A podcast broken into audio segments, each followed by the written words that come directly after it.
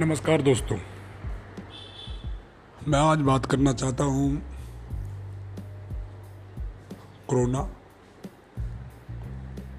सरकार की बेचारगी और विपक्ष का प्रपोकोंडा। एक सरकार और देश को बदनाम करने के लिए जो टूल किट उन्होंने बनाई जैसा कि आप सब भाई जानते हैं कि विपक्ष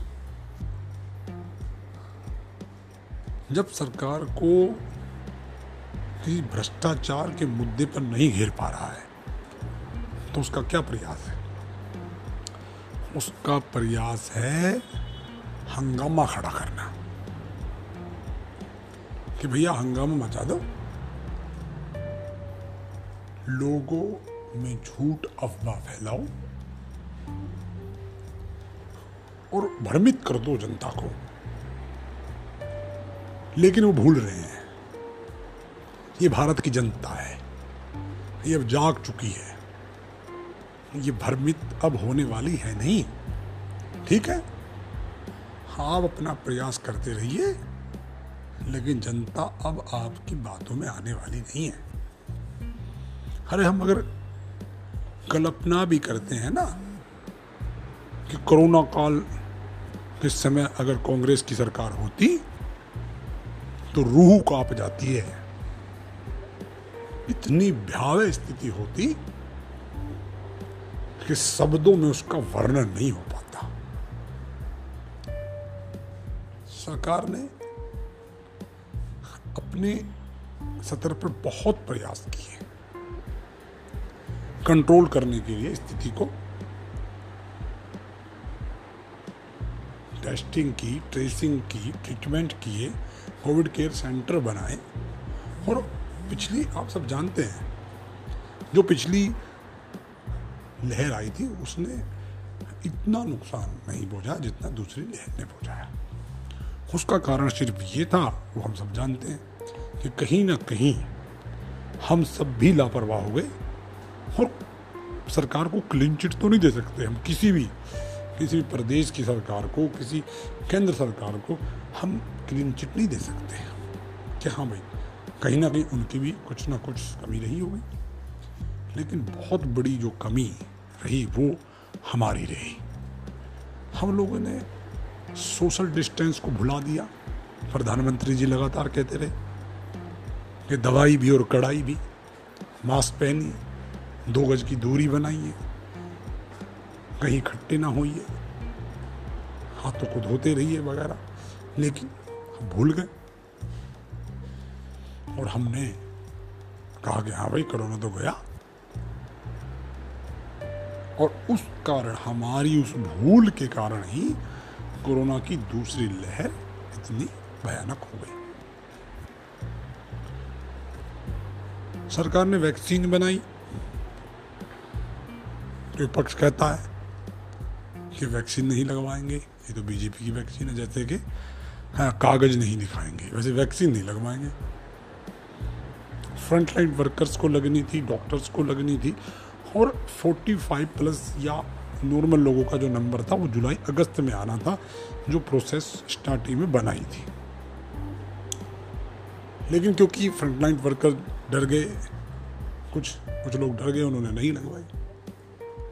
तो इसलिए जब किसी भी आपको पता है, वैक्सीन की एक्सपायरी होती है, इसलिए सरकार जब आप नहीं लगवा रहे, हमारे पास स्टॉक है, आज अमेरिका को लोग क्रिटिसाइज कर रहे हैं कि आपके पास इतनी एक्स्ट्रा डोज पड़ी है और आप किसी की मदद नहीं कर रहे, वही दोष भारत पे लगता और भारत ने उठा के वो जो एक्स्ट्रा डोज थी जिनको कह रहे कि हम कागज़ नहीं दिखाएँगे कि तर्ज पे कह रहे थे कि वैक्सीन नहीं लगवाएँगे या जो भी था, उन्होंने उठा के सरकार ने वो दूसरे देशों की मदद कर दी। तो बदले में हमें भी आज मदद मिल रही है। जितनी मदद हमने की है, उतनी मदद हमें मिल रही है।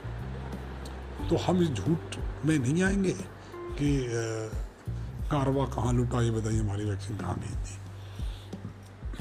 बड़े बड़े वादे करने वाले सर जी, हम आपकी बातों में नहीं आएँगे। दिल्ली का बेड़ा गर्क कर दिया सर आपने। बस एक शाम को बैठ के प्रेस कॉन्फ्रेंस कर दो और आपकी ज़िम्मेदारी खत्म। बातें बहुत है दोस्तों। फिर मिलूँगा तो फिर बताऊँगा। जय हिंद।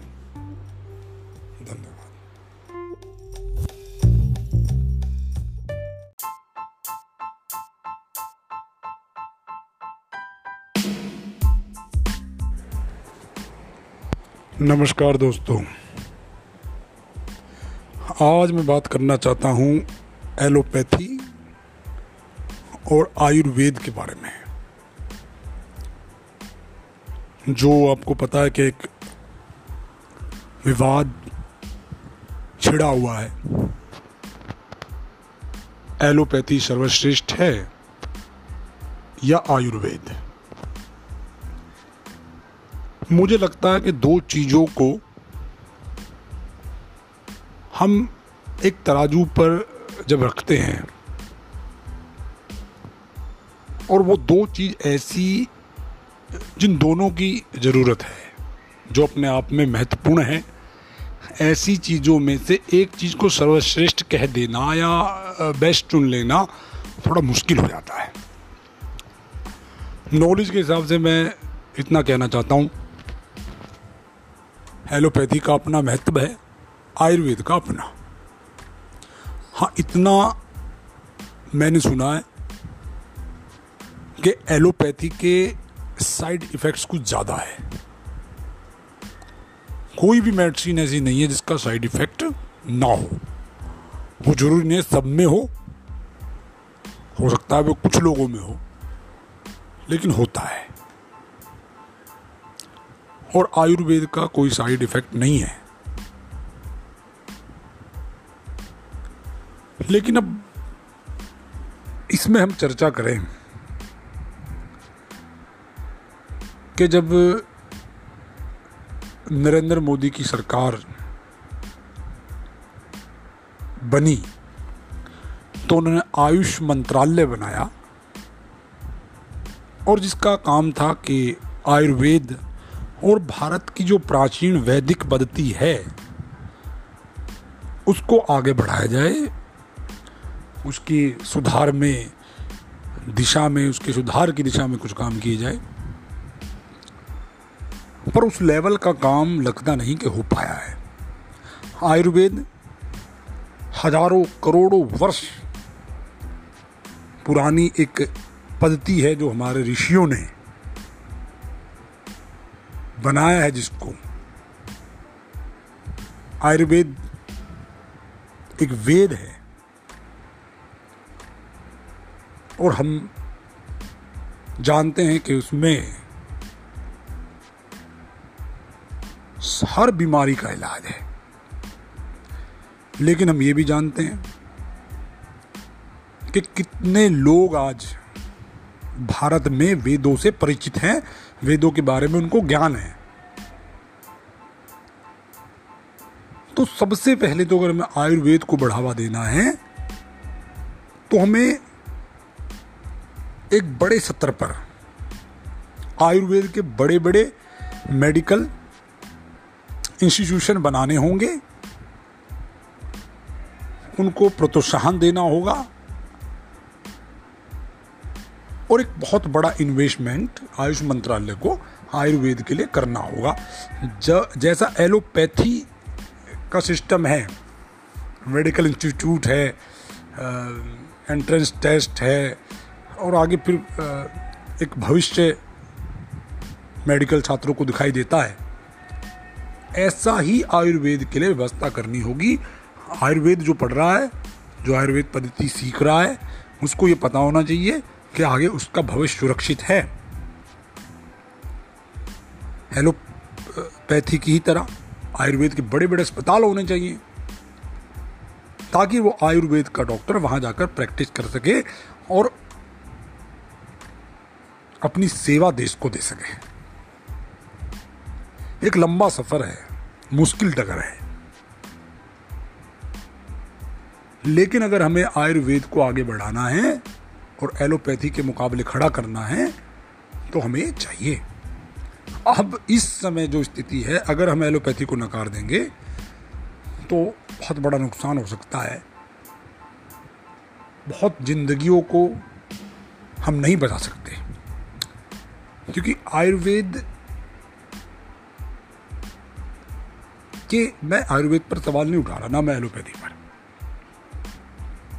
लेकिन मैं कह रहा हूँ कि जैसा एक स्ट्रक्चर जो सुविधाएँ, जो सिस्टम एलोपैथी का आज खड़ा हुआ है मार्केट में, वो आयुर्वेद का अभी नहीं खड़ा है। तो हमें पहले आयुर्वेद को इतना विकसित करना होगा। आयुर्वेद के बड़े बड़े अस्पताल बनाने होंगे, उसके मेडिकल इंस्टीट्यूट बनाकर उसके मेडिकल कोर्सेज बनाने होंगे। छात्रों को लगे उनका भविष्य सुरक्षित है, ये उनको हमें गारंटी देनी होगी, प्रोत्साहन देना होगा। और बहुत काम इस क्षेत्र में करने की ज़रूरत है। अगर हम इसमें सफल हो पाए तो धीरे धीरे आयुर्वेद, एलोपैथी के मुकाबले खड़ा हो जाएगा और एक बहुत बड़ी कामयाबी भारत की प्राचीन पद्धति के लिए होगी। और क्योंकि आयुर्वेद महँगा भी नहीं होगा, आयुर्वेद की पहुँच घर घर तक होगी। तो उससे भारत की स्वास्थ्य सेवाएँ जो हैं, उनमें बहुत बड़ा बदलाव आएगा। और निश्चित ही भारत के नागरिकों को उसका फ़ायदा मिलेगा। तो उस दिशा में काम करने की ज़रूरत है। और इस समय जो हालात है, कोरोना का पेंडामिक टाइम है तो हमें आज चाहिए कि एलोपैथी और आयुर्वेद के नाम पे ना लड़े। बल्कि मिल के जो आयुर्वेदी के जो हमारे डॉक्टर्स हैं, मैं उनका सम्मान करता हूँ, जो आयुर्वेद के हमारे डॉक्टर्स हैं, उनको मिल के काम करना चाहिए। तभी आज देश का भला हो पाएगा और अगर हम एलोपैथी और आयुर्वेद की लड़ाई में उलझ गए तो मैं समझता हूँ कि उससे किसी का भला नहीं होगा। हमें यही प्रयास करना है मिल के आज इस संकट की घड़ी में एक साथ खड़े होना है। लड़ना है और जीतना है। जय हिंद जय भारत।